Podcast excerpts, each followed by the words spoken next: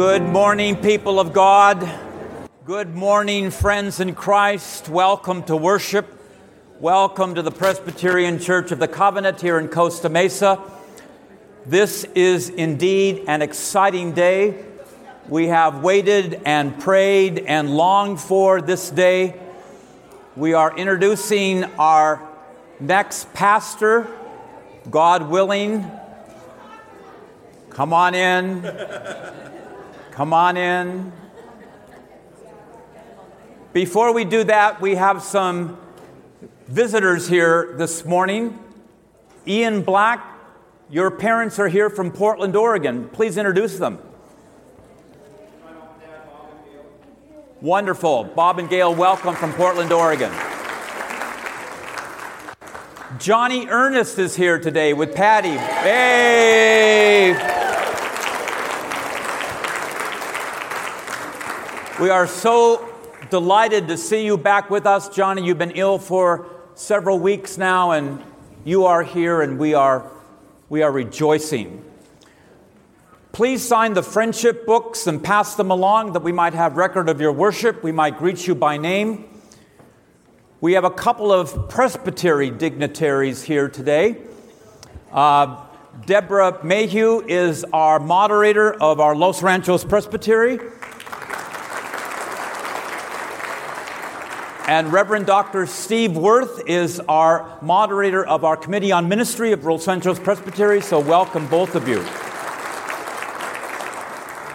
Are there other dignitaries or guests that we may introduce? Before we introduce our family of the day, uh, Reverend Jason Griffiths is here with his wife Malia and daughter Elsie there's Malia. Elsie and Zeke are here, and Reverend Jason is here. So, exciting day in the life of our church. Following worship, we'll listen to uh, Dr. Micah do a, a piano postlude, and uh, we'll be sitting down for that, and then we'll go right into our congregational meeting where we'll be calling our next pastor and voting on his terms of call. So the announcements are there for you in your bulletins. Welcome to worship. Please stand and say hello to three people you don't know. Three people you don't know.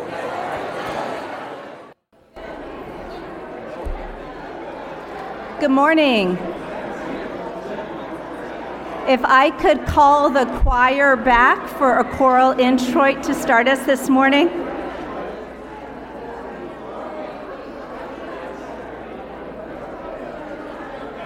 And then, as the choir is making their way back, if you could make your way back to our seats so we can begin our worship this morning.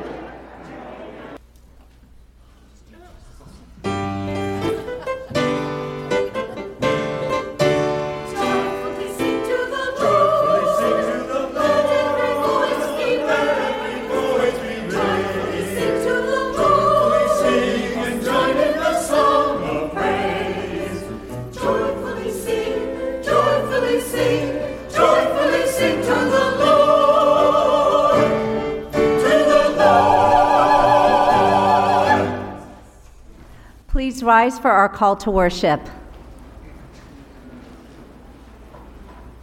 Be joyful in the Lord, all you lands. Serve the Lord with gladness and come before God's presence with a song.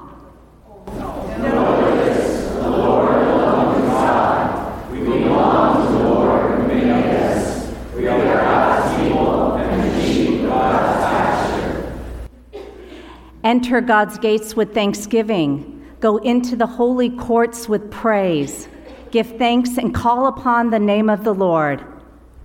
For good is the Lord, whose mercy is everlasting, and whose faithfulness endures from age to age. Please pray with me. Mighty God, by your power you created us, and by your goodness you call us to be your people. Accept the offering of our worship that every race and nation may enter your courts, praising you in song. Through Jesus Christ our Lord. Amen. And let us continue worshiping with song.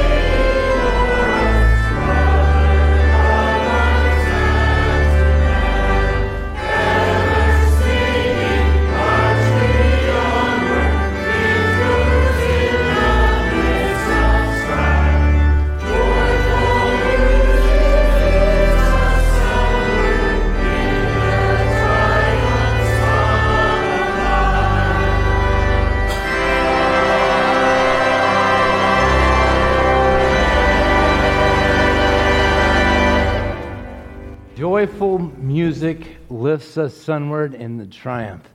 Yeah, please be seated and let's send the kids forward for the children's message. I don't know if I'm going to make it. I've been already crying already. I mean, this is crazy. So send the kids up for the children's message, please, or the students, whoever's supposed to come up.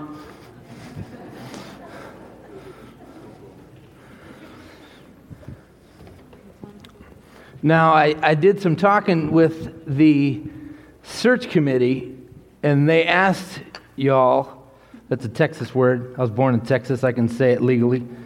Uh, what you wanted in your pastor.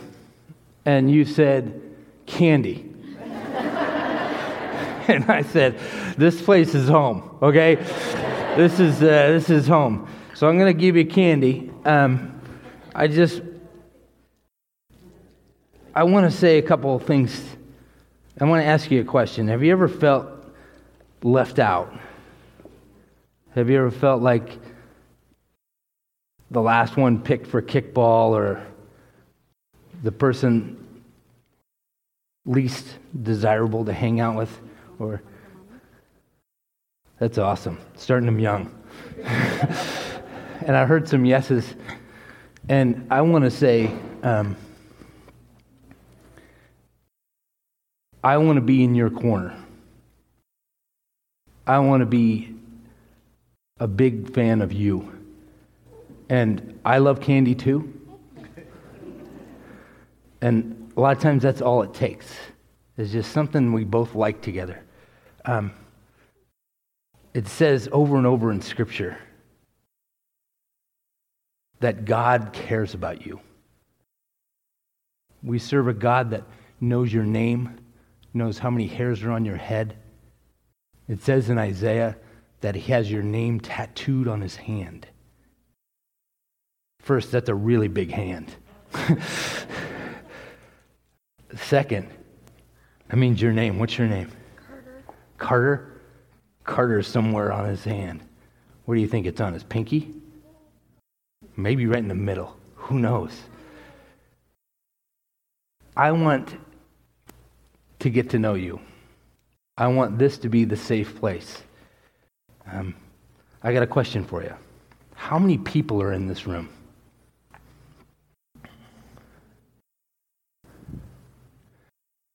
The biblical answer, and I'm going to be preaching on a passage in Philippians where he, the author, this name Paul, he's writing to this church in Philippi, and he says, I want you to be of one soul.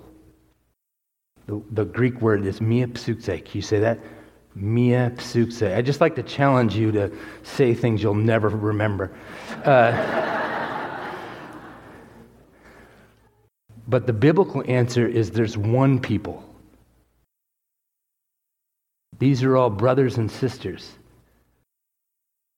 You've heard maybe that you are the future of the church. I think you are the church. The ground is level at the cross, the foot of the cross.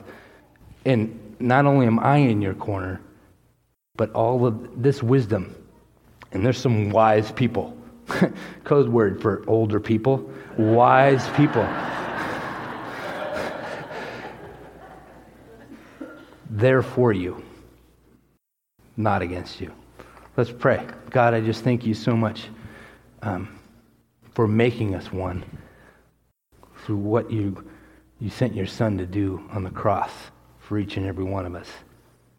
I pray that we would live into the truth of who we are. And all God's children said, Amen. Pastor Jason, could we have all the boys and girls just remain up here for a moment? And, and Pastor Jason, come join me here. We're going to ask Elder Gwen Black to come forward. We're going to be uh, installing her as our elder to student ministries. And this is a great day. We've, we've looked forward to this day for a long time. So I'm so glad that we can be a part of this. So, um, wonderful day. Let me, let me read some promises of God as we install Gwen. There is one body and one spirit, just as we were called to the one hope of our calling, one Lord, one faith, one baptism, one God and Father of all, who is above all and through all and in all. So, Gwen, the grace bestowed on you in baptism is sufficient for your calling because it is God's grace. By God's grace, we are saved and enabled to grow in the faith and to commit our lives in ways that serve Christ. Is your Lord and Savior Jesus Christ? Yes, He is. And will you be Christ's faithful disciple, obeying His word and showing His love? Yes, I will. And will you welcome the responsibility of service on our session because you are determined to follow our Lord Jesus Christ, to love our neighbors, and to work for the reconciliation of the world? I will. And Pastor Jason, would you read this question to Gwen and maybe this question to the church? Okay. Will you serve the people with energy, intelligence, imagination, and love, relying on God's mercy and rejoicing in the power of the Holy Spirit? I will. And this is my favorite part of actually weddings, too, where we as a congregation surround this leader with a promise that we will listen to her and we'll be on her side, like I was talking about in the children's message. Do you, members of Presbyterian Church of the Covenant, confirm the call of God to Gwen? I, I remember that, Gwen Black. as, as an elder for the students and youth ministry, please say we do. We do. Will you support and encourage Gwen in this ministry? Please say we will. We will. Was that loud enough? Yes. I don't know. Okay. Uh, boys and girls, let's surround Gwen with our prayers. Come on up, put a hand on her shoulder, take her hand, and we'll pray for her. Gracious God, we hereby install our sister Gwen Black to our session here at Presbyterian Church of the Covenant. We thank you for her ordination vows that she took years ago, and she's reaffirming those vows today. And we do install her with joy, and we bless her and we bless her family. And thank you for being a part of our children and especially now our student ministries. God bless her, keep her, make your face to shine upon her, lift up the light of your countenance toward her, and grant her peace. And all God's people said, Amen. Amen. Welcome, Gwen. Welcome back. Welcome, Gwen.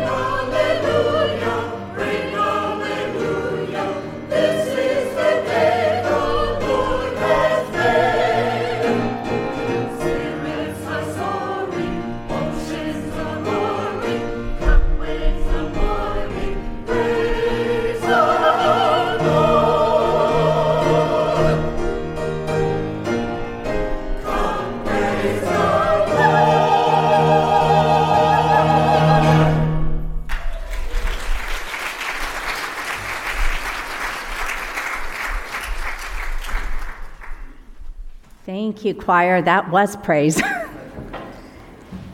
Remember that our Lord Jesus Christ can sympathize with us in our weakness, since in every respect he was tempted as we are, yet without sin. Let us then with boldness approach the throne of grace that we may receive mercy and find grace in our time of need. Let us confess our sins against God and neighbor together. Merciful God, you pardon all who truly repent and turn to you. We humbly confess our sins and ask your mercy. We have not loved you with a pure heart, nor have we loved our neighbor as ourselves. We have not done justice, loved kindness, or walked humbly with you, our God. Have mercy on us, O God, in your loving kindness. In your great compassion, Cleanse us from our sin. Create in us a clean heart, O God, and renew a right spirit within us. Do not cast us from your presence or take your Holy Spirit from us. Restore to us the joy of your salvation and sustain us with your bountiful Spirit. Amen. The mercy of the Lord is from everlasting to everlasting. I declare to you in the name of Christ Jesus, you are forgiven. May the God of mercy, who forgives all of your strength, sins, strengthen you in all goodness, and by the power of the Holy Spirit, keep you in eternal life. Amen.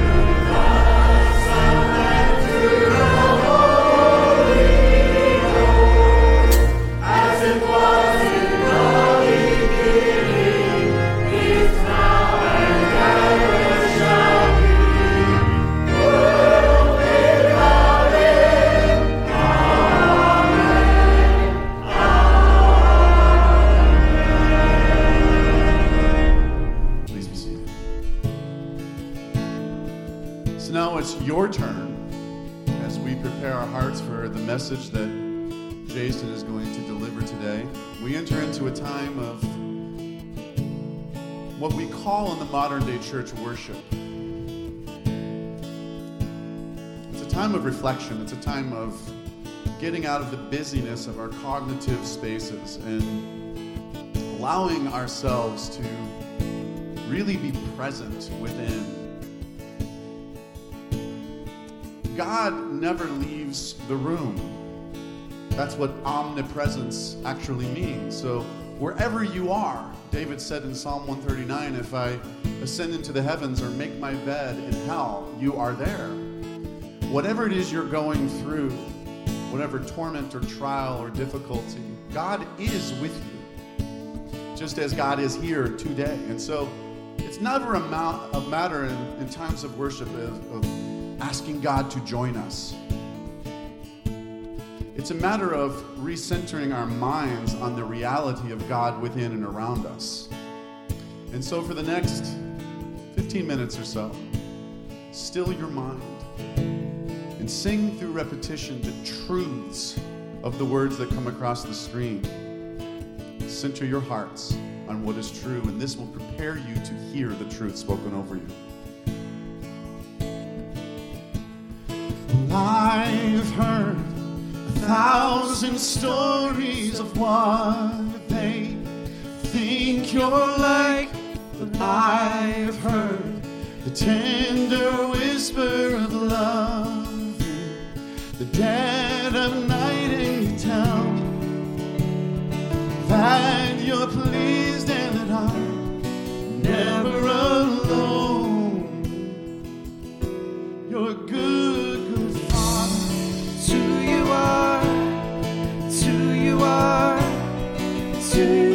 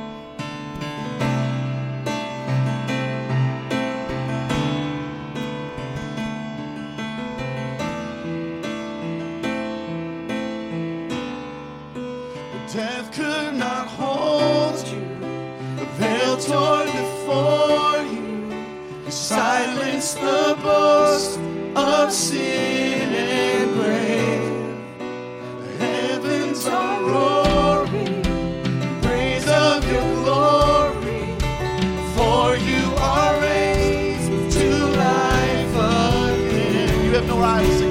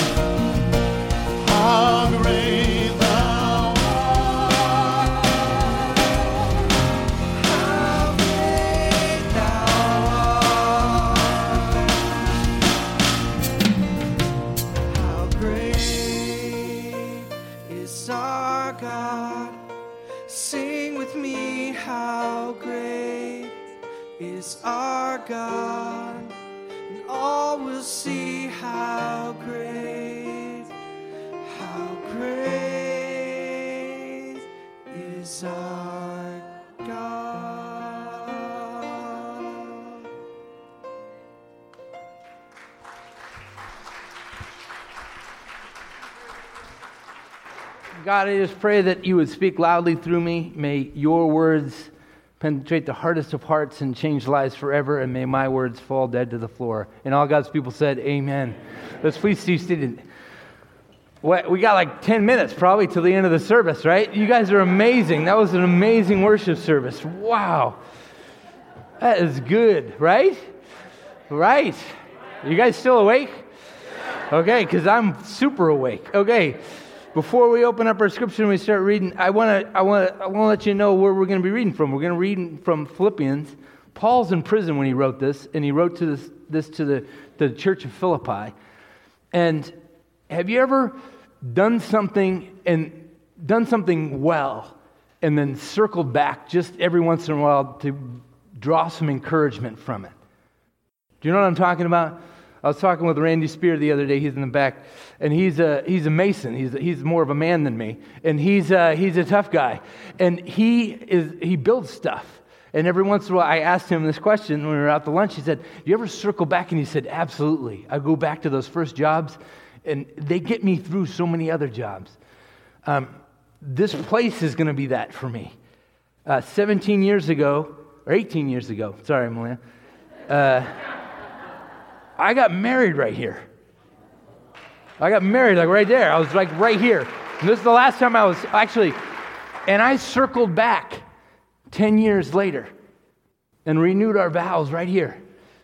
And Tim was there both times.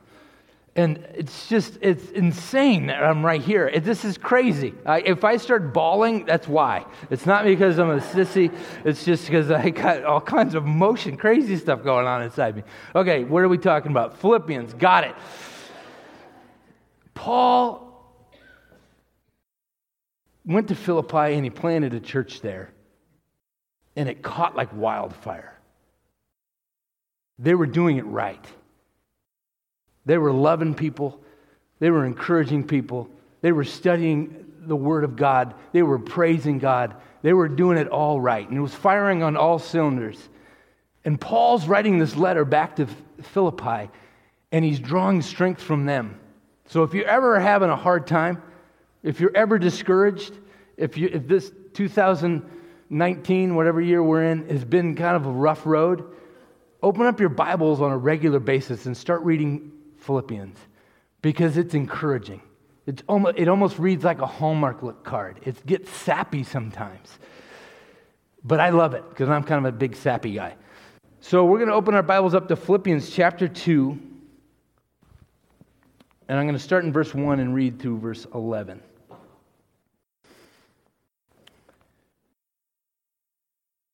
If there is any encouragement in Christ, any consolation from love, any sharing in the Spirit, any compassion and sympathy, make my joy complete.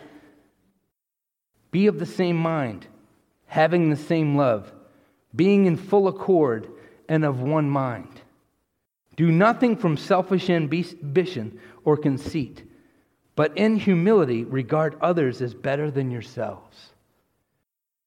Let each of you look not to your own interests, but to the interests of others. Let the same mind be in you that was in Christ Jesus, who, though he was in the very form of God, did not regard equality with God as something to be exploited but emptied himself, taking the form of a slave.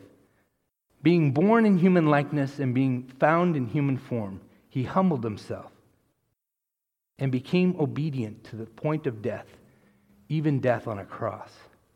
Therefore, God also highly exalted him and gave him the name that is above every name, so that at the, knee, at the name of Jesus, every knee should bow in heaven and on earth and under the earth and every tongue should confess that Jesus Christ is Lord to the glory of God the Father. This is the word of the Lord, and you respond with thanks be to God. This is the word of the Lord. Thanks be to God. He starts this, this first five verses, one through five. I call them a flood of truth and challenge. Like I said to the children, Paul has just been talking about how we, as followers of Jesus, are one. We're, we're a people, we're a family, we're a team. One of us goes down, we all go down. And he, he starts with these truths and he says, you know, um, when we're in Christ, what are we given in those first five verses? We're given courage. We share in the Holy Spirit. The same God that rose Jesus from the dead, that same Spirit that raised Jesus from the dead is in each and every one of us. We share in this Holy Spirit. We're, we're found in this Holy Spirit. We suffer with one another and we feel for one another. This still, this is still, I think this is still bumming God out. Because we aren't this. The person to your right and person to your left are most likely strangers. Or most likely you haven't had them over for lunch, you've never been over the, you've never been out with them. Other than married couples, of course, and families. I just looked at two people hugging each other. I was like, okay, that proves my point. I'm wrong. Okay. But we need to get closer to one another yesterday. When people ask what are Christians about, they usually think they hate gay people and they're mean and they're judgmental. They're jerks. We've flipped the script, we've, we've gotten it backwards. They're supposed to be feeling our love first. You're supposed to walk into this room and you feel an uncommon just acceptance, love, and glory. And Paul, he says, when we're in Christ, we get all this courage, we get all this stuff.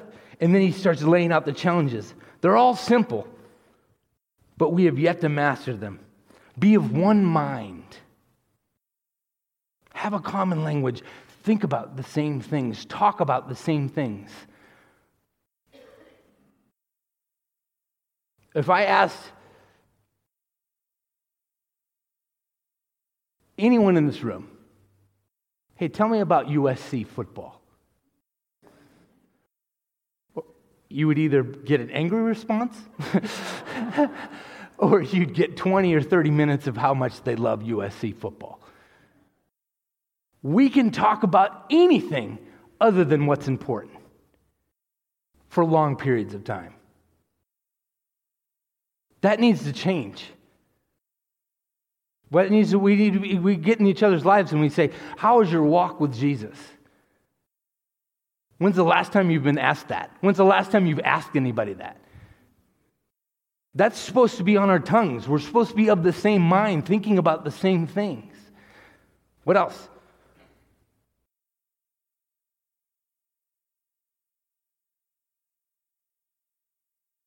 Same love. I was youth pastor for a billion years. and so I've done my youth time. And so I was youth pastor for a long, long time. And so I got used to this. Have you given this, whatever? You'll, you'll know it once I start saying. The way you get close to one another isn't by focusing on one another, it's about having a common destination. It's about having a same God, same path. And Paul brings that up and he says, have the same love. Do you know what I'm talking about? Did I miss anybody? Because, like, if you're dating and you focus on each other, you notice each other's problems really quick and you start to bicker.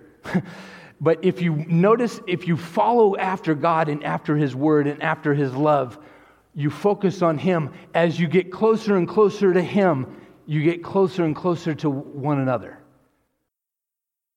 And He's saying that as us, as followers of Jesus. Get over your neighbor's outfit. Get over your neighbors what you have wrong with them. Get over your petty differences. Enough bickering. There's enough friendly fire in the church. We need to cut it out. Stop it. Lift your heads up. I was a, I was a cross country runner, and that was back when I was skinny, and back when I, I hadn't eaten donuts yet or something. I don't know what was going on. But when I was a runner, I was terrible. I was terrible until Rob Fisher, the team captain, he said, I noticed I was watching you. I'd finished the race and I'd circled back and I was just watching you finish. and you were limping in and your head was down. He says, Pick up your head. Pick up your head put it on the horizon. Drop your arms. Focus on a number that you want to pass. Wait till the end and pass them. Simple advice. Paul's saying the same thing. Have the same love. Get your eyes off of everything else. Have the same love. Pick up your head. Focus on Christ. All the other stuff will fade away, and you'll start living like you were designed to live.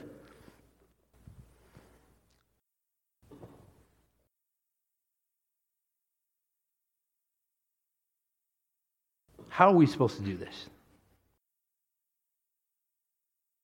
How do we, how do we, how do we have the same love? How do we have the same mind? In the second half, he starts to tell us how. And he starts with the idea it's about being humble. It's about getting over yourself and putting others before yourself. It's about dropping the game of trying to climb the corporate ladder and beat your neighbor. It's about getting underneath. We moved this week. Have you ever moved? Anybody in here ever moved? It's a humbling experience, right? Especially we were renting from family. Has anybody rented from family? I saw a new, level, a new level of cleaning out of me and my wife because we wanted to leave this place. But we were leaving our old apartment, our old condo thing that we were renting from family on our hands and our knees, wiping up the last dust. Don't touch that, kid. You'll lose a finger. I heard my wife say that. No, I didn't. it's about serving. It's not rocket science. It's, it's about caring about what others' life experience is more than your own. I got in the habit, and it first started at, like sarcastically, because I drive a Prius, and everybody who's on the road wants to be in front of a Prius. I don't know what the deal is. I think there must be an unwritten law. That's a Prius. I need to be in front of that. I usually get cut off by white BMWs. So anybody that has a white BMW, praise you. Anyway, uh, but I started saying it at first as a joke. They must be more important than me. as they flew by and almost took off my mirror. But then as I started to say it, it became less and less of a joke and more and more of a prayer. There's people in those cars. We forget that. There's lives in those cars. We depersonalize it and we just think it's a BMW. No, it's a family. My family, maybe they are more important than me. Maybe they need to get somewhere.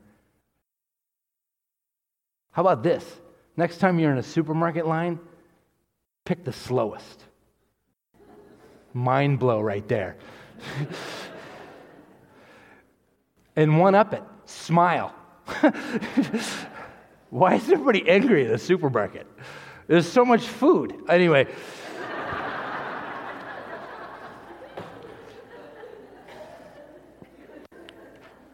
and then he says, and he goes above beyond. And he brings Jesus into this. And he says, Oh, and by the way, the service thing, our Lord and Savior Jesus the Christ pinned the needle on it. He deserved to be worshiped every single day he was here when he was alive. The last thing he deserved was be nailed to a tree between two common criminals with a crown of thorns on his head, nails through his wrists and his feet. And then we get a little we get a we get a little a window into our roots.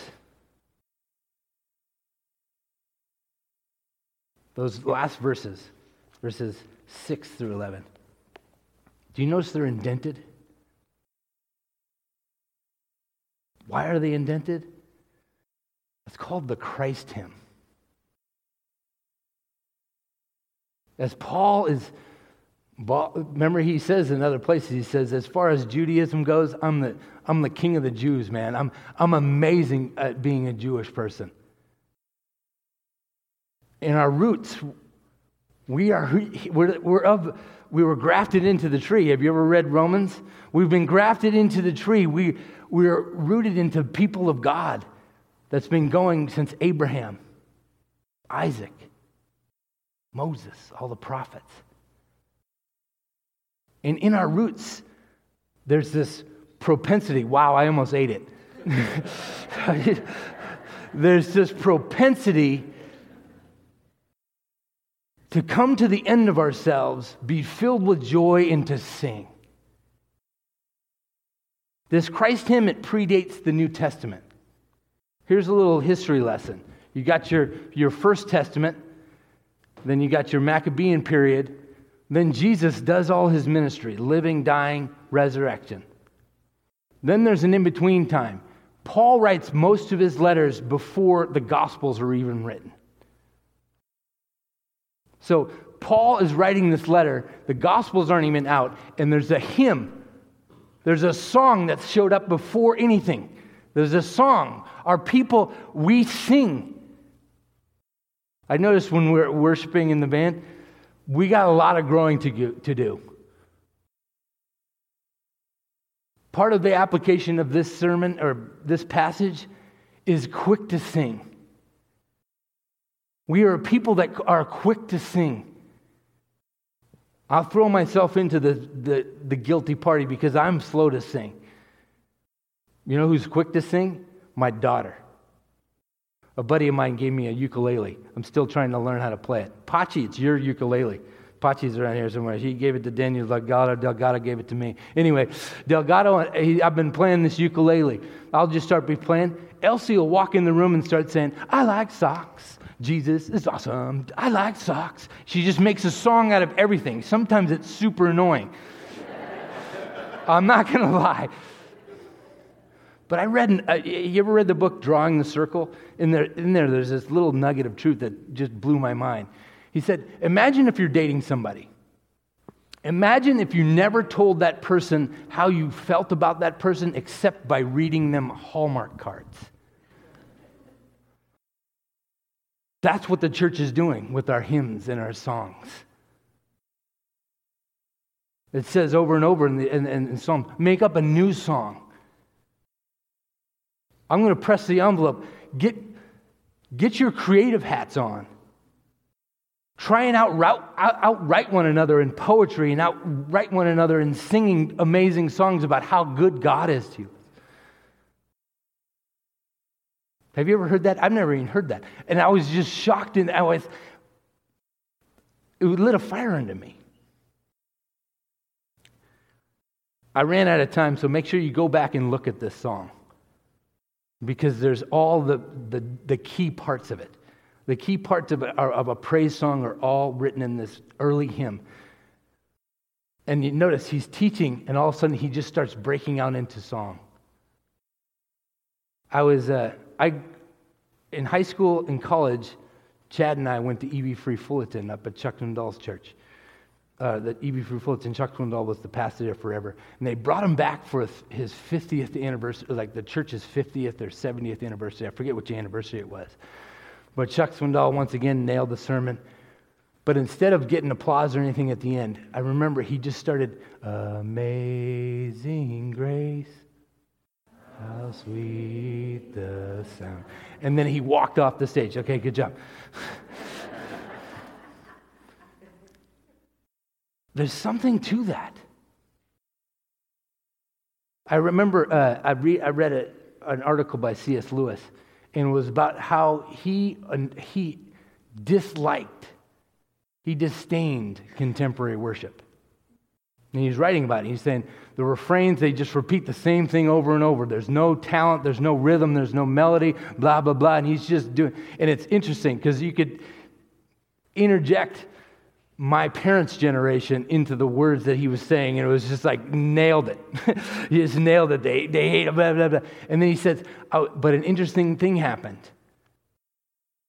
As I was listening, I heard the Holy Spirit, and the Holy Spirit almost became like a volume. It like it turned up, and it I almost heard God say in, in, in, in my head, but they're worshiping me. Shame on you. It doesn't matter the, rhythm, it doesn't matter the tune, it doesn't matter how well the poetry is written. This is a God that deserves to be worshiped. This is, I, I, the last year I've been working for Northeast of the Well, and uh, it's a recovery ministry that goes into the, the least and the lost places homeless shelters, drug recovery programs, um, you name it, we sober living houses. And I tell you, I've seen grown men, like six, seven in every direction, with tattoos on their face. And picture of tough. They got chain wallets, you know, handlebar mustaches. You could ride a motorcycle. Anyway, not singing, but screaming to God. We have a lot of catching up to do. Presbyterian Church of the Covenant. Sorry, I probably shouldn't say anything hard. I love you. okay. I should wrap up. Listen to this. I want to apply it. Remember, we are united. Look to your right, look to your left. Tell that person, hey, we're family. Ready? One, two, three. And actually, this is anti Presbyterian, I think, but hold their hand. Hold their hand. See if you can actually physically touch somebody. Uh, uh Dan's like, nope. As you drive through the line. Excellent. You don't have to hold hands the rest of the time. That gets weird. Be quick to worship. What do I mean by that? I'm a grateful person. I'm a thankful person. You're like I, I learned uh, there's a book out there by a named David, uh, guy named David Crowder. He's a worship leader, and he wrote this book called Praise Habit. And he said, you know, it's easy to, it's you can turn any grateful statement into a praise statement just by inje- interjecting God. I love Malia. She, she is, she's my bride. You know what I love more? The God who made Malia. I, I love this church. This is where our journey started together. But you know what I love more than this church, this body of believers? Is the God of this church. You can do it with anything. You can even do it with like, like non-Christian music. you can do it anywhere. Any, it's across the board. You can turn anything into a praise habit. Develop that faith, that, that praise muscle. And then the hard, I saved the hardest for last serve. Take the slow route. See if you can make the person next to you their lives better and lift them up. Push them into the light more and more. Think of them more than yourself. And all God's people said,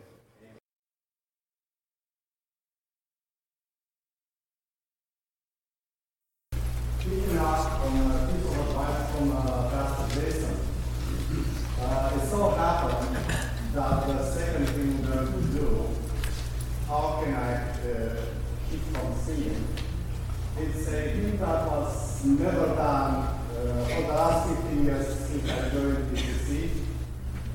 So yeah, it's time to become, become creative. And the way we're going to do this is this. I will uh, have the choir do the first verse by themselves, so to hear the melody. And from the next verses on, please join us in doing best of God.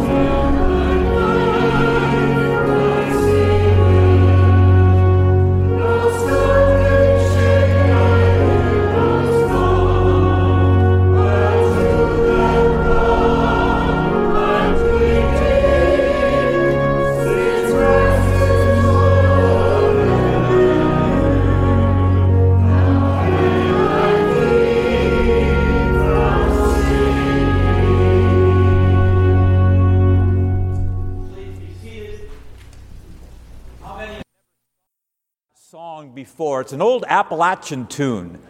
So we're from uh, Kentucky or Arkansas this morning. Thank you, Cornell. Thank you. We have heard the good news preached to us that God was in Christ reconciling the world to God and giving us the ministry of reconciliation. So we respond to that good news by bringing to God this morning our tithes and offerings and gifts. Our ushers will please wait upon us.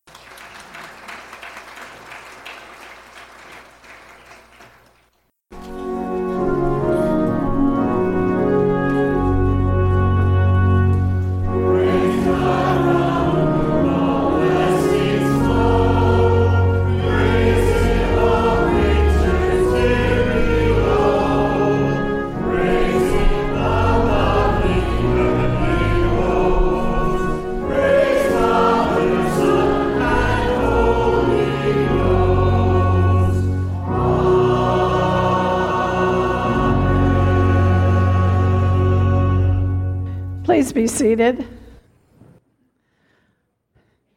And now we exercise that wonderful privilege we have of going before God in prayer. So join me. Almighty God, in Jesus Christ, you taught us to pray. And we know you hear the prayers of our hearts, even when we cannot put them into words. We come to you in gratitude and love for all you do for us, and we ask that you hear all our prayers. We pray for our church and its future and the roles each of us play in reaching out to the community with the message of Jesus Christ. Shape and reshape your church to serve the needs of the present day and to be ready for the days ahead. We give you thanks today for the work of the PNC and for Reverend Griffiths, who is brought before us today. We ask your blessings on him and his family. We ask your guidance on this congregation as the vote is taken.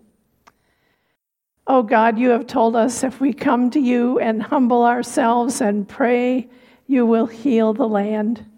There is so much healing that needs to be done, and we come to you with humble hearts and ask that you bring healing where there is hatred, that you bring peace where there is strife, and that you protect the innocent throughout the world. We pray for our nation and its leadership, especially in relations with other nations. We pray today that the tensions with Iran may not escalate and a peaceful outcome may be had. We pray for border and immigration issues that they may be handled in a fair and humane way, respecting the dignity of all. Oh God, you know the concerns of the world. You know the broken places where your creation has been spoiled by war, violence, hunger, and want.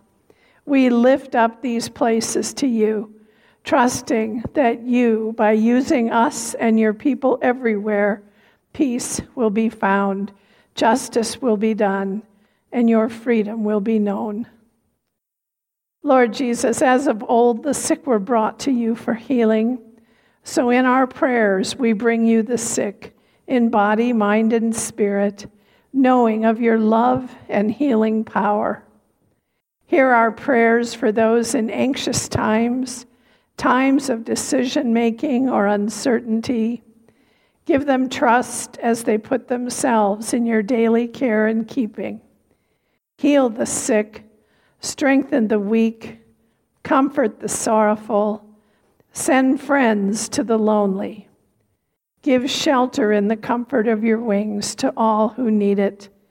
Be with all families who bear the burdens of those they love. We pray today for Johnny Ernest and Joan Clamp and Charlotte Kalenda. Be with each and minister to them as they have a need. And we pray for Frank Ortiz and family as death is imminent for his daughter Jolene. Comfort and sustain this family in the difficult days ahead. We pray for former members B. Ballantyne and family as they grieve the loss, the death of Bill. Bring to them your perfect peace. Open our eyes to the needs around us and open our hearts to respond as you would have us do, that we may be doers of your word. What can we say, O God, but thank you for the countless blessings in our lives? We are so rich in so many ways, and we give back to you as we worship with all that we have. Accept the fervent prayers of your people, O God in your great mercy, look with compassion on us and all who turn to you for help, for you are gracious. To you we give glory, now and forever, through Jesus Christ, who taught us to pray, saying, Our Father, who art in heaven, hallowed be thy name. Thy kingdom come, thy will be done, on earth as it is in heaven. Give us this day our daily bread, and forgive us our debts, as we forgive our debtors. And lead us not into temptation, but deliver us from evil. For thine is the kingdom, and the power, and the glory forever. Amen. And now, would you please stand as we join in song?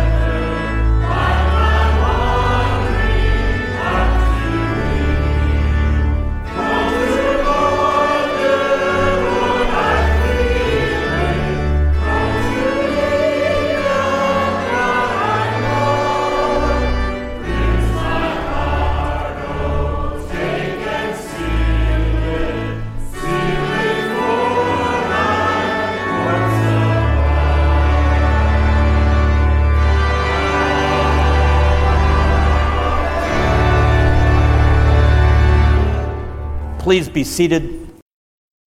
We remind you that following worship, following the postlude, which we invite you to stay for, uh, we will have our called congregational meeting to elect Pastor Jason to be our next pastor. And uh, we remind all friends of the congregation that they are welcome to stay and watch the way the Church of Jesus Christ and this presbytery uh, does its business. So, um, with that, with that invitation, um, I will ask Pastor Jason to lead us in a blessing. And then before the benediction, I just want to say that when I called you out, you stepped up to the plate. You guys sang louder. Didn't he? Dan, did you get. I was, they were, yeah, impressed. I was going to just keep going if you guys didn't sing at all. Anyway, I'm really um, humbled to be here. And I praise uh, God for each and every one of you. And I thank you so much from the bottom of our heart, just uh, the Griffiths family, for showing up this morning. But uh, now, may God's face shine upon you. May the power and the presence of the Holy Spirit guard and keep you. And may the peace of Christ, which transcends all understanding, guard your hearts and your minds today, tomorrow, and forevermore. May it be so. Amen.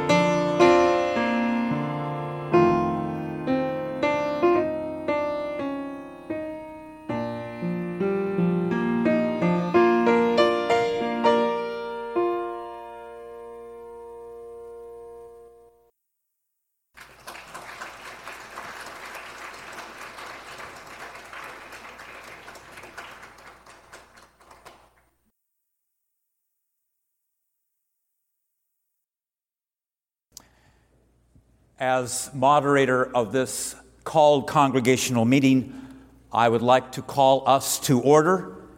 Let us bow together in prayer.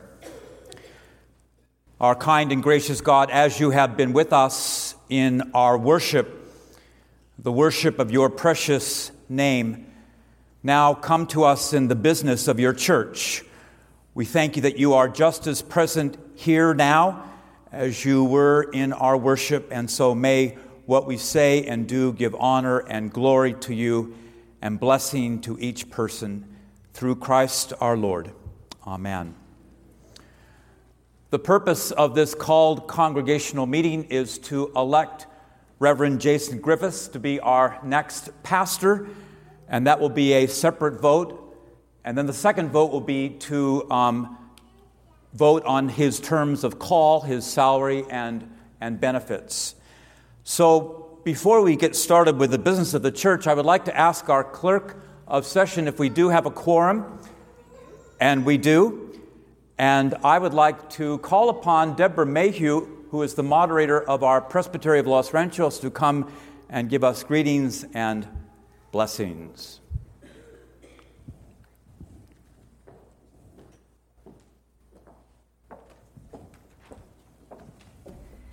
Good morning. An exciting day. I'm so pleased to be here on behalf of the Presbytery of Los Ranchos it's hard to believe that just about two years ago to the very day, I was here before you in my role as moderator of the Committee on Ministry, and we were. Uh, it was a bittersweet day because you were saying goodbye to Pastor Tim McCommon and blessing him on his way to a happy retirement. And as a COM liaison to PCC at that time, also, I worked with a number of you over the summer to search for your interim pastor the wonderful Charles Svensson.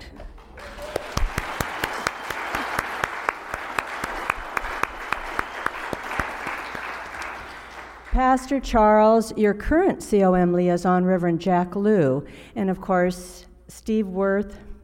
Jack, I didn't see you there. Please.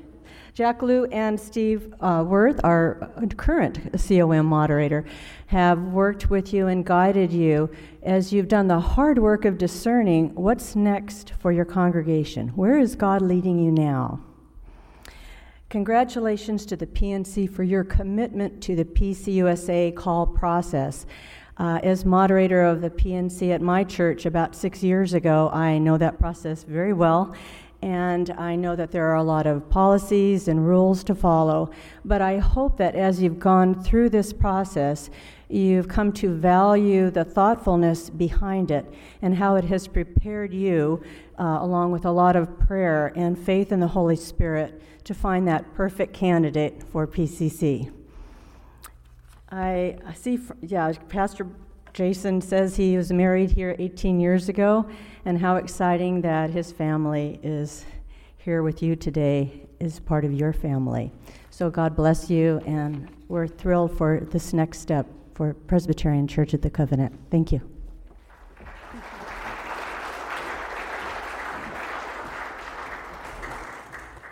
Thank you, Deborah. I would extend the same courtesy to my colleagues, uh, Reverend Jack Liu or Reverend Stephen Worth, to say a few words. It's very dangerous to ask a pastor to say a few words, but if you would like, the, the privilege is yours. Good? Good? Okay. All right. Uh, I would like to call upon Erlinda as chair of our pastor nominating committee. And at the end of this meeting, we are going to dismiss the PNC with our uh, thanks and blessing. I know something that Erlinda has been looking forward to. So, and I would like to have Reverend Jason come forward as well. And uh, Erlinda, you may introduce him to us, and then we'll take a few questions from the floor if there are any. I brought Kleenex for the two of us. it's been a long time coming. Um, first, I want to start with, um, and I know Charles is going to do this later, but I want to thank the members of the PNC, and I want to thank all the members of this congregation. You started two years ago, just after Tim left. We started with a study of our congregation, the Holy Cow study. Remember that? Um, you did a survey, and then you did the we did the potluck with all the post-it notes. What are we looking for in a pastor? And you told us. And so the Holy Spirit was working on this side, and the congregation was working here, and you prayed for us, and you told us what you wanted. And we were looking at characteristics, and we got closer and closer. Just because I had Carol look this up, or Kathy look this up, out of 107 applications, 26 meetings, 23 supplemental questions answered, 10 interviews, three neutral pulpits. Yes, she is my granddaughter. three, mu- three mutual pulpit visits. And then we got hit over the head by the Lord. We didn't know that Jason and Malia were married here. We found that out in the interview. You told us you wanted someone who was heavily Christian scripture based. You wanted someone who had the ability to preach across generations. I loved this one. You wanted him to have a good speaking, loud, and clear voice. we decided, and you told us, this was church was not a first time call. We wanted somebody that had previous experience. We wanted someone open to different cultures and experiences, and someone who enjoys children and youth and has the skills to minister to them personally. We wanted someone who had a good sense of humor, was compassionate, energetic, spirit filled, and bold. We believe, as members of PNC, that we have met our charge, and we are prepared to recommend the Reverend Jason Warren Griffiths to this church. Jason has been schooled at Biola in biblical studies. He attended seminary at Fuller. He has served congregations both in non ordained and ordained positions here in Southern California, Texas, and Michigan. So, do I open for questions or am I just making? Okay. I'm just making sure because I didn't want to be too quick after all this time to rush through um, the end um, because I think that um, before I make the um, motion, that um, we are open to um, questions. And yeah, I, I know you're going to recognize the PNC, but would all the members of the PNC please stand? I know that you're out there. But we had Corey Allen, Carol Applegate, Don Beard, Gwen Black, Brian O'Hara, Jim Leahy, Kathy Rasmussen, Patricia Riley, Carrie Scroggins, and Reverend Jack Liu was our presbytery. Thank you so much.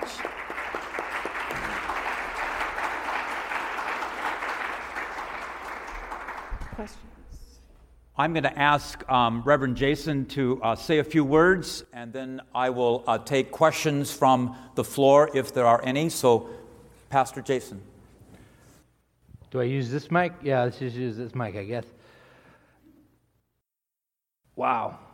Um, I'm floored. I, I, I honestly, I, it's surreal. I feel like I'm outside that room, this room, like looking in at this. Um, I, the first thing that came to mind was a challenge. uh, I, there was this pastor, he moves into this town and he, he starts being a pastor of this church and he delivers a sermon and everybody's like, wow, this guy's amazing. This guy's like Jason Griffiths. He's like crazy funny, he's crazy. He delivers, just nails it.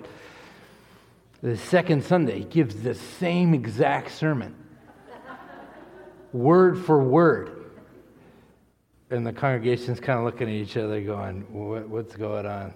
Uh, and then the third Sunday, word for word, delivers the same exact sermon until one of the search committee, an Erlinda type, comes up to him and says, Hey, you've given the same sermon three weeks in a row.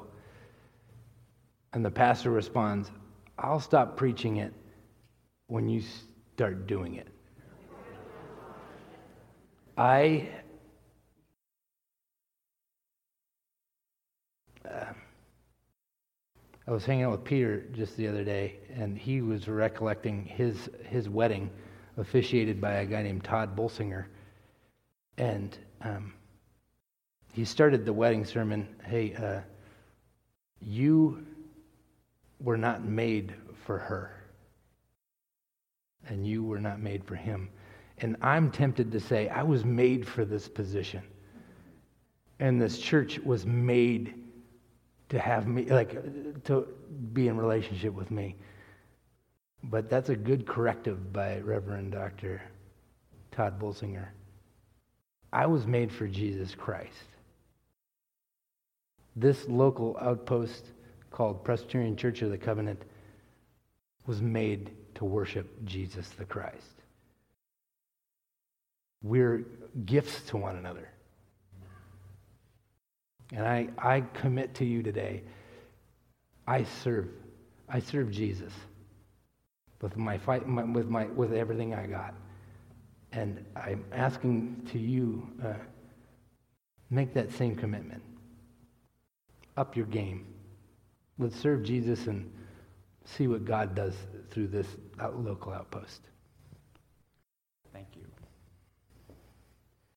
Before we take any questions, um, would you like to introduce your family? Absolutely. And maybe even bring them up here if that would be okay? Yeah, come on up. This, uh, I'll go whenever. That's my son Ezekiel Warren Griffiths. I have the same middle name as him. We get named after my, my favorite grandpa. He passed away two years ago. But uh, this kid's, he's brilliant. Uh, I don't want to talk him up too much because he'll, he'll get me. He's teen. Never mind. I'm not going to talk about him. We don't talk about Zeke. Uh, this is my firecracker, Elsie. She's never had a bad day. We do high lows at the end of every day, and she starts with my highs the whole entire day, and then she lists six or seven. And this is my beautiful bride, who is uh, brilliant, a fierce warrior. She is not cute.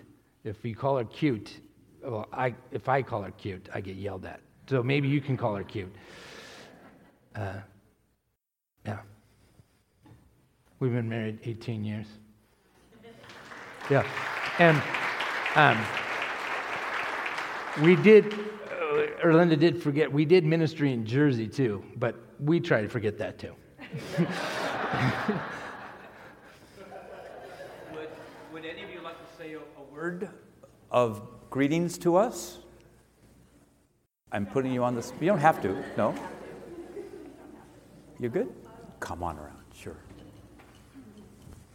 I have, I- have the gift of tears. So if you see me crying, if you see me overwhelmed, my kids know this, I'm not sad. There's this depth, and when the spirit is heavy, I will cry. So I apologize if I throw you off, if I am crying at any point in time. And um, I'm excited. I don't know um, what the Lord has for us, but I look forward to seeing, and I look forward to getting to know you all. Thank you.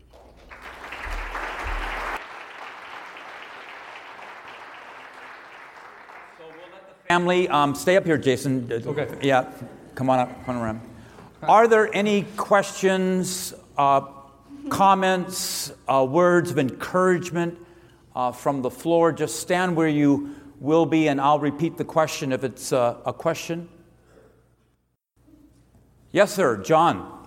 Yes, sir. I just want to know, are you going to do the same sermon three weeks ago? We'll see how you sing next week, or uh, when I come back. Yes. Choir. Manny.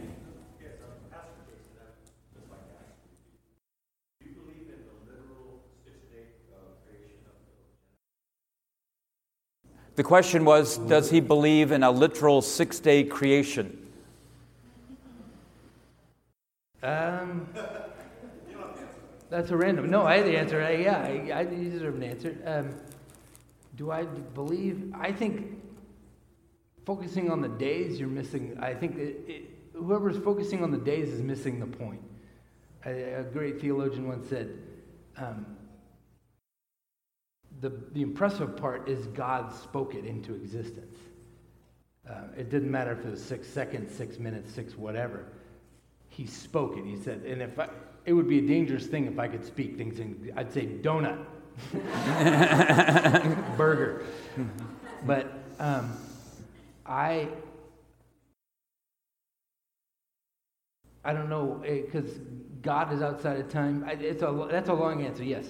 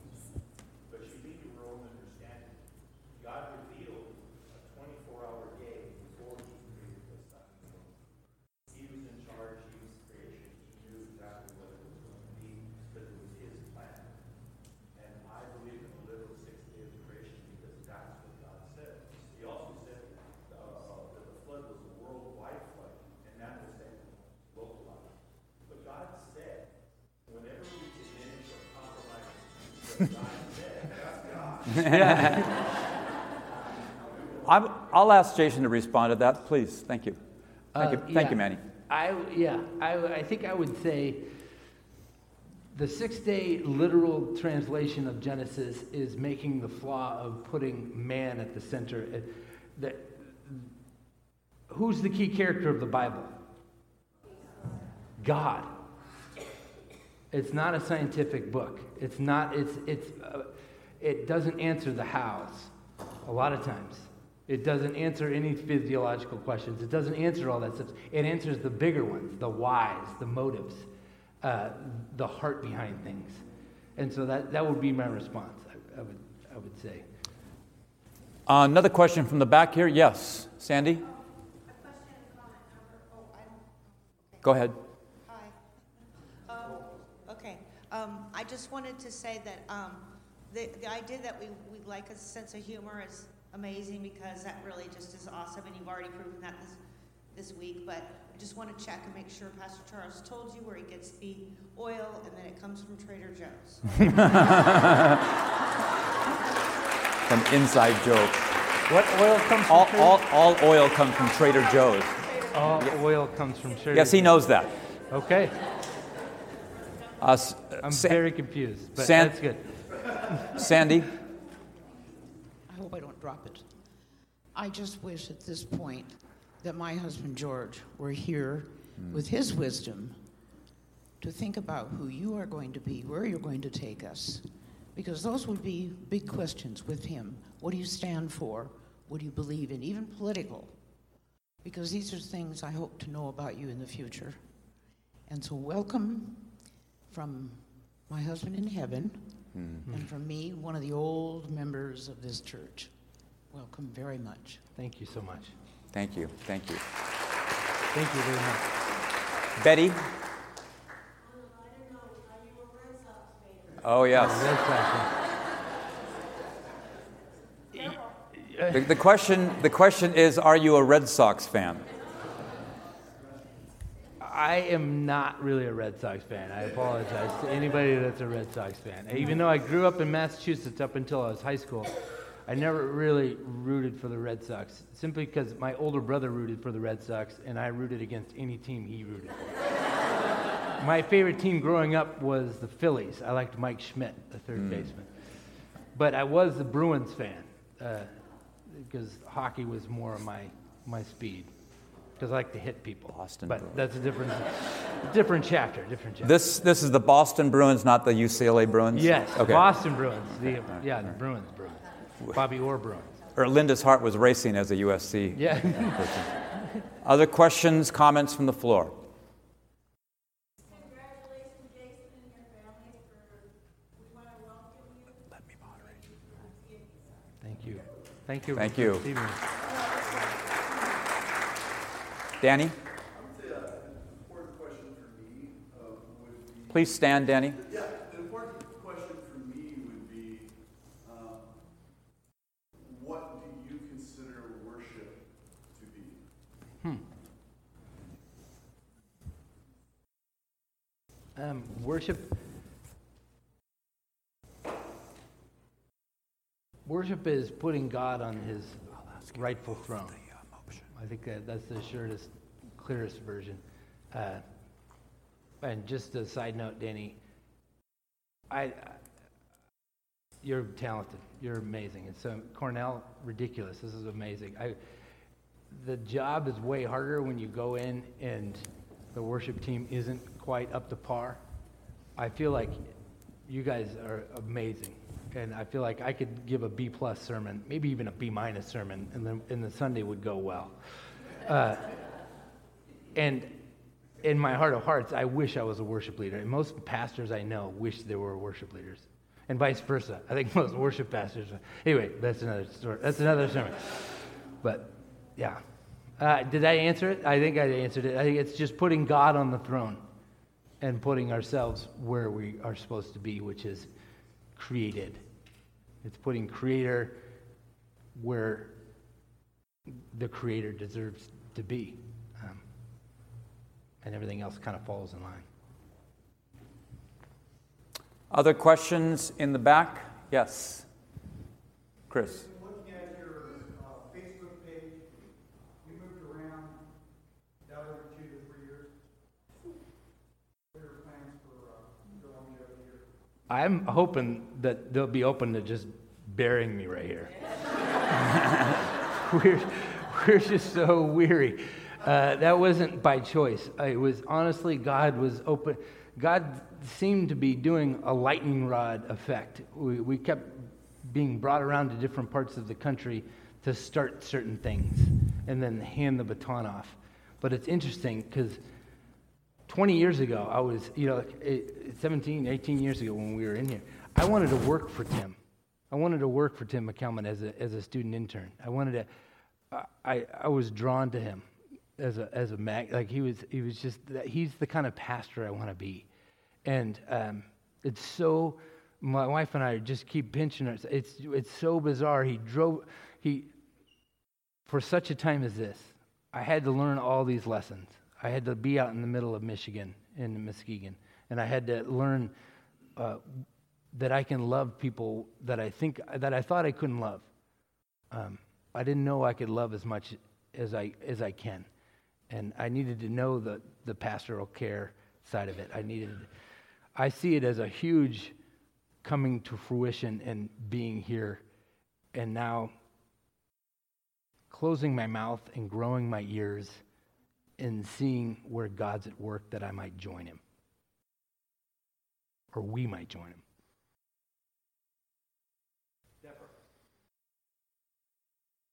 Call to the, how did you feel called to the ministry? What led you into the ministry?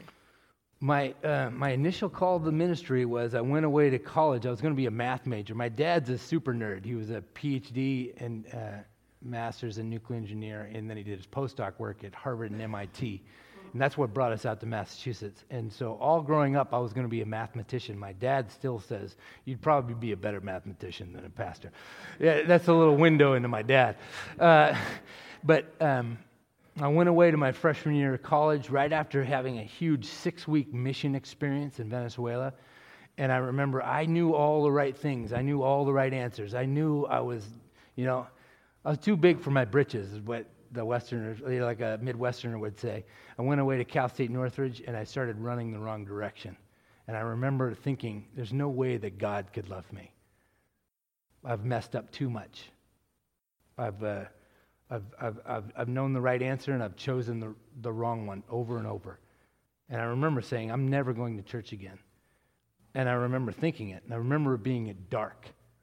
My, you know, I, and then uh, a friend of mine dragged me to Forest Home for uh, Brennan Manning. I don't know if you've ever heard of Brennan Manning, but Brennan Manning was this amazing, amazing man of God. Um, he was, uh, this is a longer story, but whoever asked this, it's your fault. Uh, Brennan Manning, he, he was a part of this order. He, he lived a rough and tumbled life, got a couple divorces, was you know, living the, the life, you know, drinking, drugs, all that stuff. And uh, in the middle of all that, he got in fights and stuff like that. And he says his lowest of low was when he, he had, you know, just done some horrible things. And then he got in a fight in a bar and got kicked out of a bar in New York City. And he was falling asleep in a, in a puddle. And then fast forward, he came to Christ, or, or Christ uh, brought him to himself and he became a, a priest and he, and he became part of this order that you spend six months alone in a cave in Europe. And so you, and you have this, and once a week, like you, they bring in food at the mouth of the cave, and then you bring out, you know, you know, whatever. And then, uh, so he's there for six months. All he's got is a Bible, a cross, and a stone slab to sleep on. And he says, three months into it, a truth penetrated, penetrated my heart. And by the way, since he's, he's spent six months by himself, and well, not by himself, but with God, when he preaches, he never says, um. He never says, uh, you know, like all the things that I do, all those mistakes. He just very calculated. And he actually first starts in a whisper. And he's telling all this in a whisper. But by the end, he's at a full force yell And when he's yelling, he says, God loves you. And he's got this booming voice. And he's got, God loves you even in the middle of your worst sin. When you're in the puddle down in Brooklyn, New York, and you've just done the most atrocious things. You've just punched somebody in the face. You've just been kicked out and you've been left alone and you're, and you're covered in mud and you're disgusting and you're gross. And God absolutely adores you and he's screaming at everybody's hair's blowing back and I'm just bawling. Ah! Anyway, that's what called me into the ministry. Um, I was forgiven much. And it started, my call into ministry started as a grace dispenser. I wanted to just tell everybody no matter how far you are from God or how far you feel from God, He made you. He absolutely adores you. Anybody who's had a kid gets a window into this, right? Do you remember those days when they're covered in God knows what, you know? you know, I remember one, one time, Zeke, you had some kind of stomach flu. There was some crazy stuff going on in the crib, right? And no, no man made diaper could handle. You know what I'm talking about? But I remember him standing up in his crib going like this, covered in mess. And I remember picking him up, and I didn't care. It's my son. I adore that dude. You know, he, he could be covered in anything. Just I remember holding him. That's that's God. And the slimy, messy person, that's you. And uh, so that, and then I went before COM, and they had some old bulldog on there and said, "No, you could be a math major and just be a grace dispenser." And I was like, "Uh, okay." and so I then that grew into, I'm an equiper of saints. I not only love sharing the gospel of Jesus, I love it when a guy named Dan Shupp, I've called him Shoop for over a year, and his name's Dan Shupp. I love it when that dude is bringing somebody to the Lord using some words I equipped him with. Well, I love it when he's loving the day because of something I've said. Anywho, so that's that's the short and then long. Yeah, that's the answer. I'm sensing that. Oh yes, of course. So my my question is is you said that you had gotten married here 18 years ago.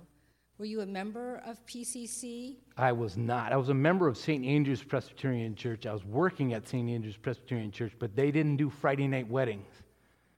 Okay. And so my They didn't allow Friday night weddings, and we wanted a Friday night wedding. And Tim McCalman, I came over here and he said, Hey, you want to borrow my car too? Like he was just he was such a hospitable. Yes. So my next question is is you said you wanted to be uh, Pastor Tim's intern. What how long had you known Pastor Tim if you weren't a member of this church? What were what was your relationship there? I had just been by here, and this is a plant from church, uh, from St. Andrews. That's what I learned from Tim, and we were just looking for a venue. That venue. That's actually how I met Tim, and right when I met him, I wanted to be a work around him, and I was going to seminary, and uh, yeah.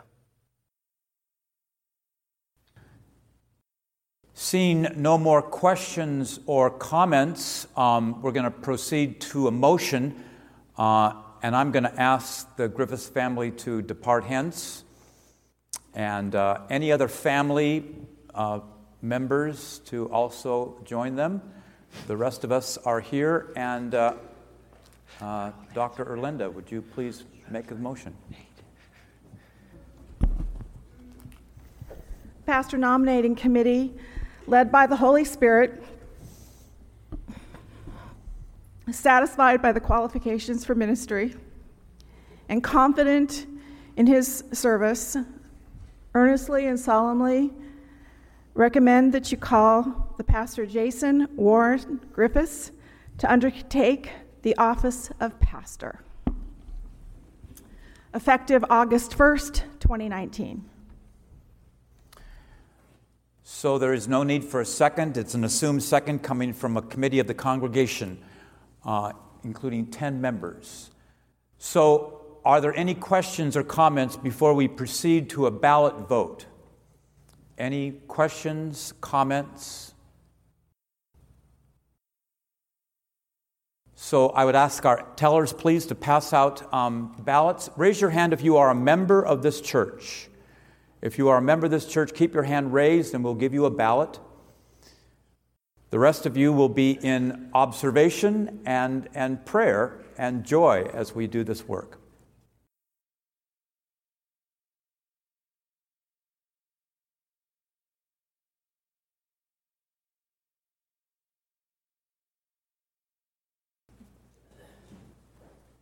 Raise your ballots high so our tellers can pick them up, please.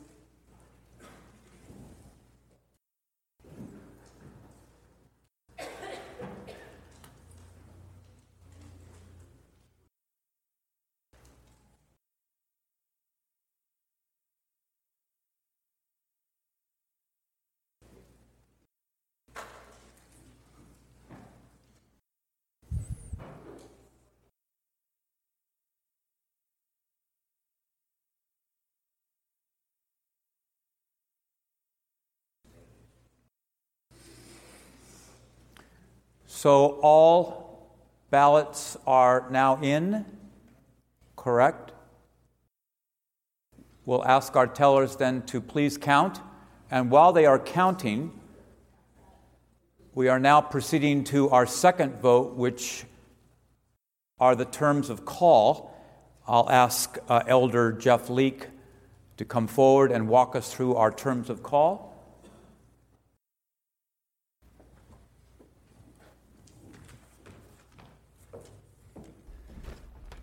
Still morning. Good morning. Good morning. Um, you're going to get a handout in just a few moments of the terms of call uh, that you can take with you. Instead of waiting for that, I'll read. Uh, session has approved uh, the following an annual salary in the amount of $30,000 with an annual housing allowance of $39,000. Pension and benefits come to 25,875. Those make up the compensation package. In addition, the annual vacation is 30 days, which includes four Sundays, two weeks of study leave, three days for a pastor's retreat, up to $6,000 in reimbursable automobile expense, 12 sick days, 2500 in study leave and educational expenses, $1,000 annually for pastor's retreat, $1,000 for books and journals, and up to 3000 in business expenses. The sum total for the compensation package would be $108,375. Yeah, stop you right there. You may. Would our tellers please pass out these sheets so we can have this before us, please?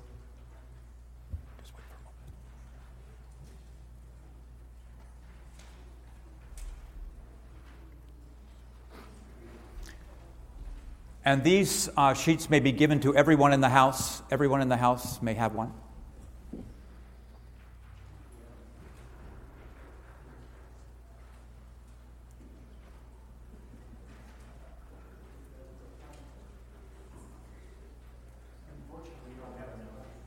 We'll share.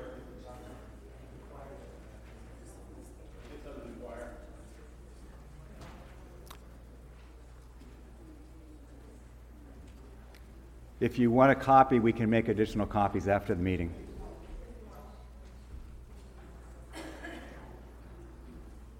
So, isn't the 11th commandment share with thy neighbor? Isn't, isn't that true? I'm looking at clergy here, yes?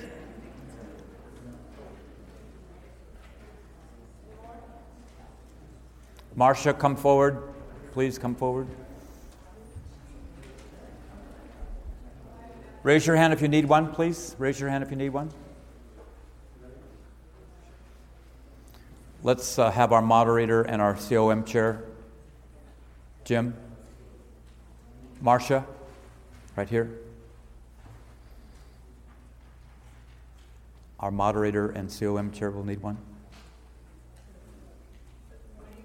I'm asking you to give them terms of call, a piece of paper.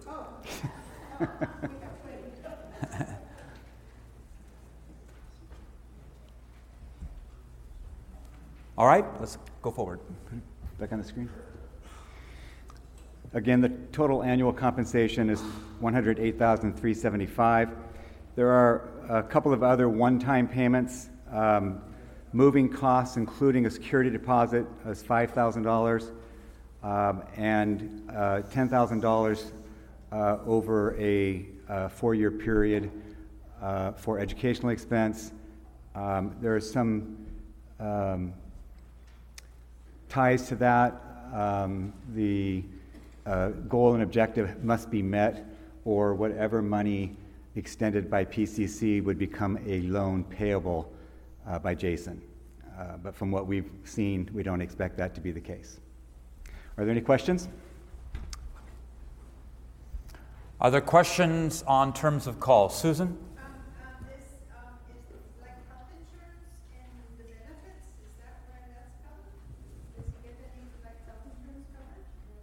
Yes, that's included. Other questions or comments?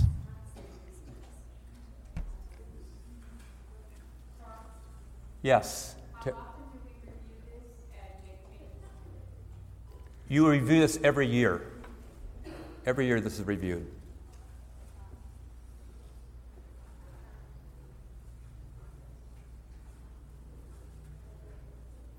Okay.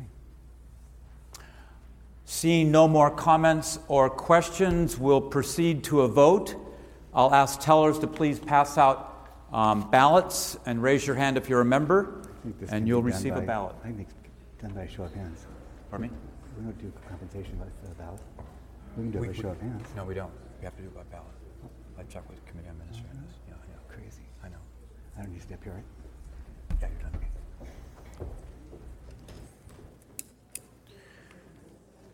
So, Jeff, you are moving the terms of call, is that correct? That's correct. Thank you. It's assumed second from Finance Committee and session.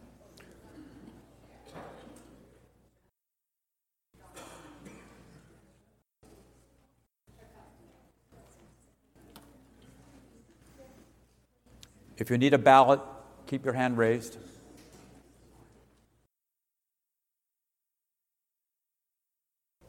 And as we vote, let us again offer prayer. Gracious God, as we vote on these terms of call, um, we have agreed as a church, as a body, to um, give support to our leaders, uh, faithful support. So we ask that you would now guide and direct us in Jesus' name. Amen.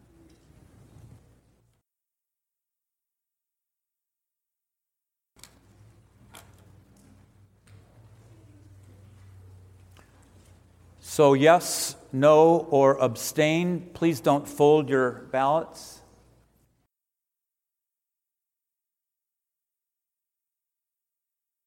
And we are required by Presbytery to announce these numbers to you, so we will do that as soon as they are counted.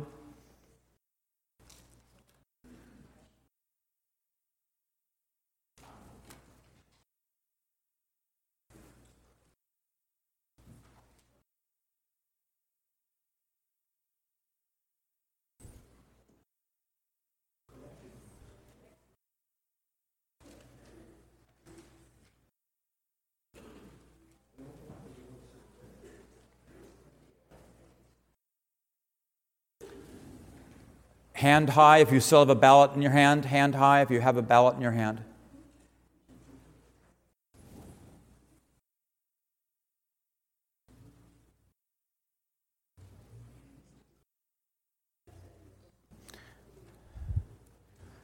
So while we do this, I'll tell you a story of my first call in Thompson, Connecticut. I preached my best sermon and uh, Deacon Jerry Stackpole took me downstairs in the kitchen, and the congregation deliberated for one hour as I was in the kitchen pacing back and forth. And I came back in and offered the prayer, and they congratulated me on the call. And I said to someone afterward, Why did this take so long? Oh, we, we did your vote in two minutes and for the next 58 minutes, we talked about who was going to paint the steeple in the town. And meanwhile, I'm down in the kitchen with Jerry sweating bullets.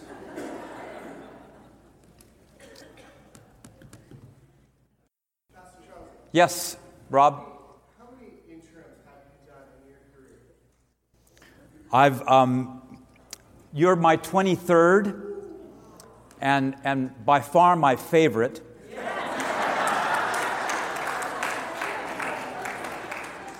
but on July 1st, I begin um, my favorite church because you're always saying uh, to the dear people you serve that, that they're the best, and they are the best. You have been gracious and lovely and good these past 20 months. Um, I was ordained in the United Church of Christ in the UCC in New England, and um, a conference minister by the name of Nat Guptill took all the rookies uh, into the room, all the new pastors. And um, Nat said to us, uh, You know, your job is that people will come to you and say, You're good. Thank you. You're good. Don't believe that. Uh, the church is good. The church is good. And that's been true for 40 years of ordained ministry. That you, the church, the body of Christ, you're the good ones and we are but your servants. So we thank you for that. Thank you for that. So, um, my last Sunday with you will be next Sunday, um, June 30th. And then I start July 1st at the First Presbyterian Church of Santa Barbara. And I have a little home in Montecito. Somebody has to do it. somebody, somebody has to go. And I was introduced to the congregation um, last Friday night, just two nights ago. And I told the story of the Lutheran, the Methodist, and the Presbyterian pastors that all got together on a Saturday to call in the neighborhood. And they got together after that, and, and the Lutheran pastor said, We, we got to do that again because I got six new members. And the Methodist pastor said, We have to do this again because I got four new members. And the Presbyterian pastor said, We have to do this again because I've got rid of the the worst 10 members of my congregation. and so I told this story, and one fellow raised his hand and said, Well, when did you do this? Did you do this? And I said, It's a joke. It's just a joke. We have numbers? Thank you.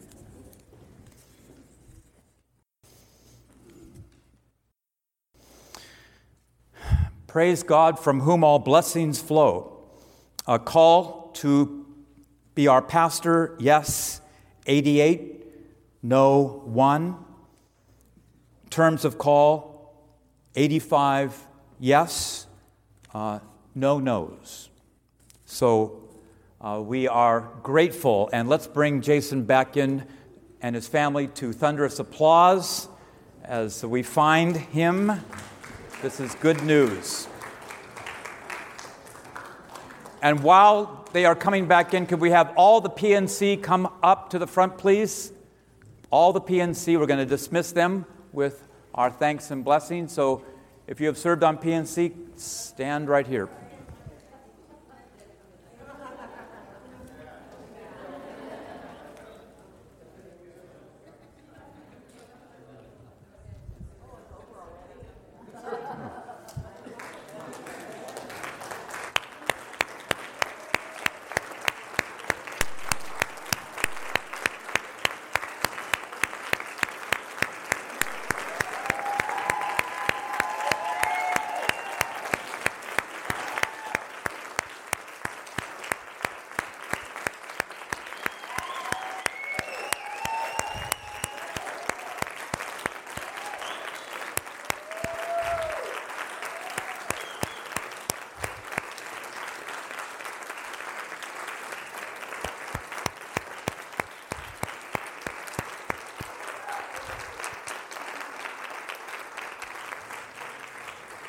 Before, please be seated.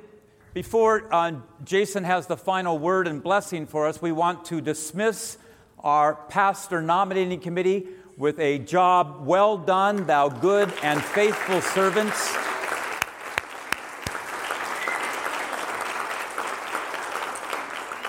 So may I have a motion from the House to dismiss our PNC with our grateful thanks? And is there a second? All in favor, please say thank you.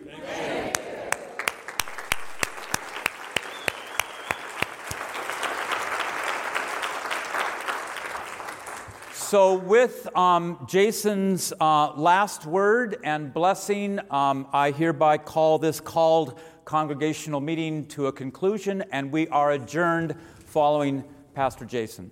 This is amazing. Can I say that just over and over? I can't even. I can't even grasp it. I just had a flashback. You were bawling just like that, and uh, my buddy Barry and Tim were standing right here and for some reason, and it's because I was young and dumb, everybody stood up and we were clapping, you know, like the bride and groom are leaving. She grabbed my arm and I started walking like this. Seriously, I walked out like that. My, my pastor friend's like, that was the dumbest thing I've ever seen. And, uh, do you remember that, Malia? Were you thinking, why is he doing that? We never talked about that. Um, let's, uh, let's grab hands. Let's sort of stand up and uh, maybe move across, and everybody stand up and grab hands across the aisle. Okay.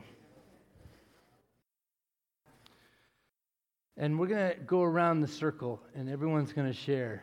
No, I'm just kidding. Uh, I'm ready, dude. I am ready.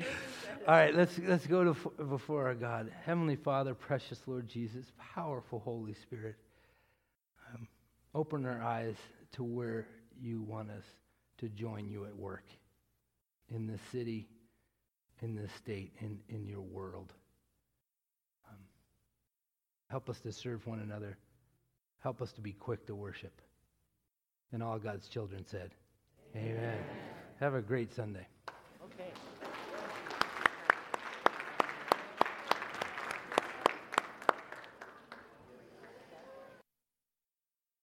This is Pastor Charles Svensson again, and we invite you at any point to come and worship with us here at Presbyterian Church of the Covenant in Costa Mesa. We trust that God has been honored by this worship service and that you have been blessed. God be with you.